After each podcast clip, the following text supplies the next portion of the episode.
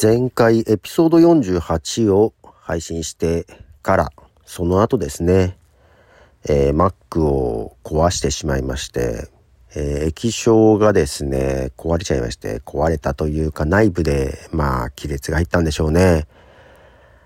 えー、iPhone のケーブルを挟んだまま閉じた状態で上から、えー、体重がかかったというような感じです。はい。閉まりきらないところを無理してしまえようとした感じで、えー、行ってしまった感じですね。いやー、それで結局まあ、まあ治らないんで、その状態だと液晶を交換するか、買うかっていうとこでね。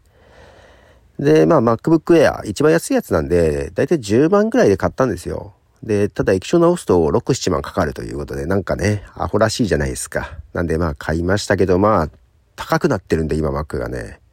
15万ぐらいかなけどね。はい。安い MacBook Air でございます。13インチ。一応 M2 にしました。前が M1 だったんで。はい。M2 の13インチ。はい。えー、買いまして。はい。で、えー、バックアップからの復元なんですけど、えー、最新のバックアップが8月だったので、まあいいかと思ってバックアップから復元して、で、ドロップボックスにもバックアップしたんで、ドロップボックスからも復元はしましたというとこまでは行ったんですけど、その後ドロップボックスの他のファイル、まあ同期ですね。ファイルの同期をしているんですけども、これが終わらない。もう、もう4、5日やってんじゃないかな。